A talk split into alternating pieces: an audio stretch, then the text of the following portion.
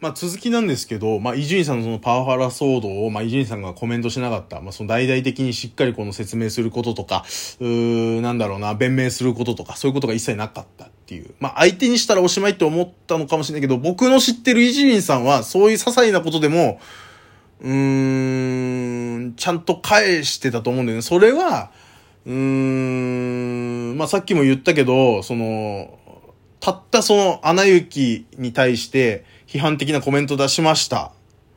コメントしたっていうか、まあそういう話をした、トークをしたっていうのが記事になって炎上したっていう時ですらそうだし、ジブラさんと揉めた、ね、あの中二病騒動、中二病ってことを、うまあ、考えたやつ何なのみたいなところ、ジブラさんそういうコメント、えー、ツイッターから始まった、えー、ちょっとした騒ぎですら、ネタにしてコメントしてたし、えー、まあ、大きいところで言うと、うキングオブコメディの、高橋さんがね、まあ、パーケンですよ。パーケンさんが、うーん、まあ、制服泥棒で捕まったという時に、いまあ、その時はすっごい真剣味のある感じで、えー、謝罪として、えー、まあ、パーケンさんはそもそもね、痴漢騒動を起こしたことがあって、で、その時は冤罪だったんですよ。冤罪だったと、まあ、されてるわけですよ。その時の話はね。んで、えー、その時にだいぶ変わったと。で、そこに対して、まあもう今回の件で、えー、彼はそんなことね、そういうまあ性的な犯罪をするような人間じゃないっていうことを言ってたことに対して、えー、訂正と謝罪をされてたりとか。で、そこに関しては、えっ、と、僕、バナナマンさんが、バナナさんのラジオにすごいパーケンさんって出てたのね。金庫目の高橋さんって出てたんだけど、ラジオでめっちゃスルーしたのね、それ。うん。で、ノンストップとかではまあコメントしたりしたんだけど、あ、ラジオ、実際にすごい絡みの多かったラジオとかで、で、しかも、プライベートの付き合いがあってみたいなところで、設楽さんとね、特に。で、スルーしたことに対して、僕すっごい、未だに、えー、バナナマンさんに対して、ああ、そういう時喋らない人なんだっていう、そういうこと喋らない人なんだっていう感想があるのね。うん。気持ちがあるのね。ずっとバナナマンさんに対してちょっともやもやしてるのね、俺は。で、えー、後にその日村さんが、えー、未成年と、まあ、淫行してたっていう時代があったんじゃないかみたいな、う記事が出た時も謝罪して、謝罪したじゃないですか。うーん。で、その時もなんかこう、変、なんだろうな、しっかり触れるわけではなく、ただただ、お騒がせしてすみませんしか言ってない感じとかも、ああ、ちょっとなーっていう、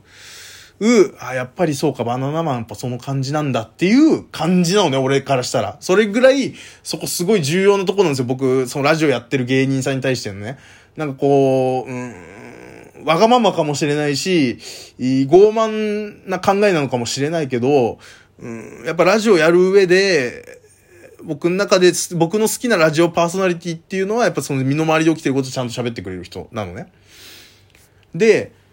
その、まあ、その時も、あ、やっぱりでも伊集院さんはそういう真面目なトーンだとしても喋ってくれるんだ、みたいな、くれたんだ、みたいな。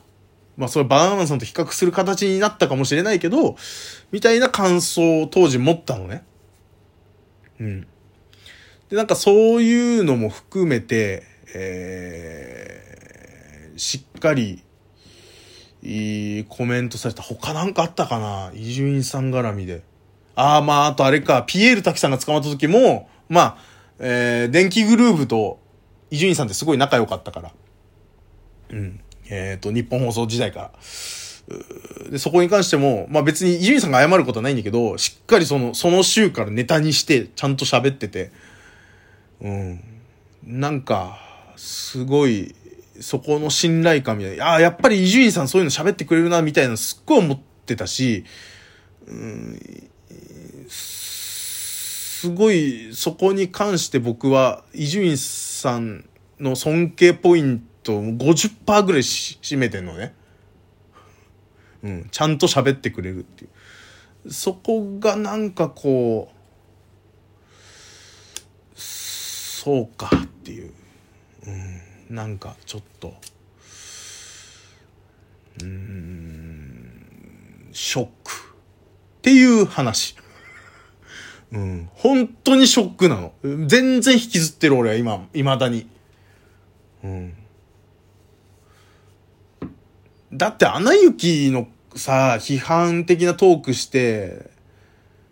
あれで炎上して、その次の週すっごい、ね、まあネタにしつつというか、ちょっとこう、うん、弁明しつつみたいな、なんかそのコメントしてんのを聞いてさ、もう大した記事じゃないじゃんか、そんなの。でも、それと比べたら、今回ですって結構じゃない？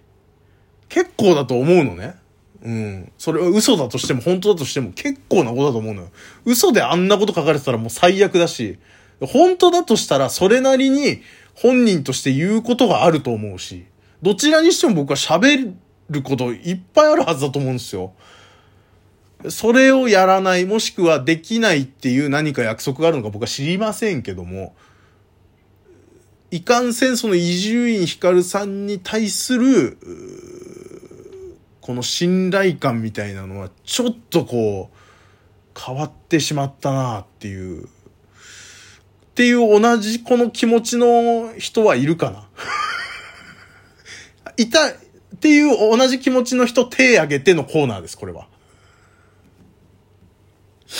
うんショックなのよ本当に。うんもうその10年以上リスナーとしてバカ力は聞いてますけども。本当にその、うん、えー、もう聞かんくてもいいのかなって思っちゃうぐらいやめとこうかなっていうこれ以上なんか次また何かあった時に俺嫌いになるんじゃないかとか楽しく聞けないんじゃないかみたいなこと思ったらああもうやめた方がいいのかなとかねちょっと思うぐらい、えー、立ち直るまで時間かかりそうなっていうところでございます。はいねえなんかこうまあやっぱこう僕さっきも言いましたけどラジオやってる人はみんなそうであってほしいっていう傲慢さがあるのかな？うんなんかこうそこに誠実性を求めてるっていうか僕はそれが、人としてかっこいいなって思っちゃってるから、そういう人の方がね、大なり小なり。うん。それはやっぱもともと極楽とんぼの加藤さんから僕は始まってるのかな、僕の中で。やっぱあの、小6ぐらい中1ぐらいあの辺で、あの、まあ、山さんに事件があった時に、好きもそうだし、めちゃイケもそうだし、全部そのネタにしたりとか、うん、なかったことにしないっていう動き。あの動きがすごいかっこいいな、面白いなって思ってて。うん。それはね、やっぱみんなそう。僕の中で、好きな芸人さんみんなそうかもって思うんですよ。矢部さんもそうだし、うーん、そう。まあ、や、芸人さんじゃないけど中井さんもそうだし、うんなんかそうですちもうそれ以上ないんだけど本当にだからそうやっぱ僕の好きな誰かを好きになる時の芸芸能人を好きになる時の条件の一つかもねうんそうそこが外れてしまったっていうね悲しさですねうん。さあ、ちょっとコーナー行きましょうか。えー、情報のコーナー。え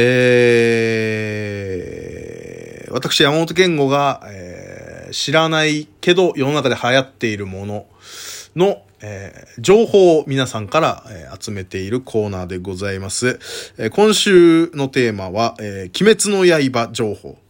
え。でございます。えー、まあ、えー、すごい流行ってますけども、えー、僕は一切鬼滅の刃、えー、見たことないので、えー、皆さんから、えー、情報を、えー、募っております。えー、ラジオネーム、え、マダガスカルサトシさんから、えー、無限列車編では、ま、無限列車っていう言葉よく聞くね、鬼滅の刃において。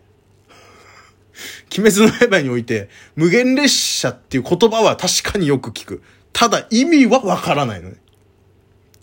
えー、無限列車編ではラスト、煉獄さん、煉獄さんっていうワードも聞きますね。煉獄さんが親指を立てながら溶鉱炉に沈むシーンに感動しましたみたいなツイートが、ウゴのタケノコのように散見されたって。そうなんだ。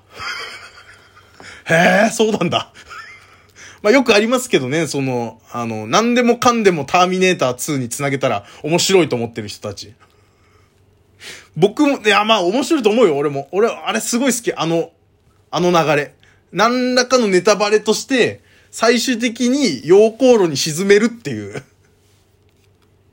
あれ、すごい好きです。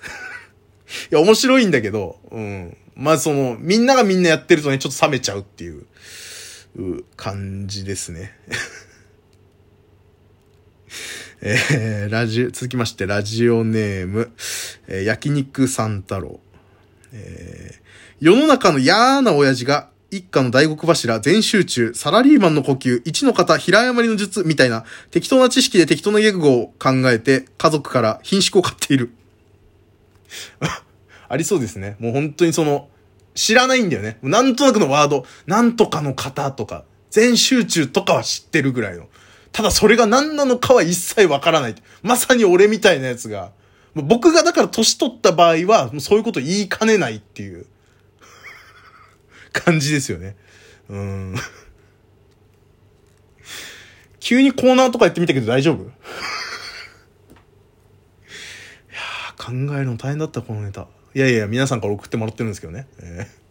ということでございまして、えー、コーナー、この情報のコーナー、えー、しばらく続けたいと思います。え、次回も、え、鬼滅の刃情報をお送りいたします。皆さんぜひ、え、どしどし送ってくださいませ。さよなら。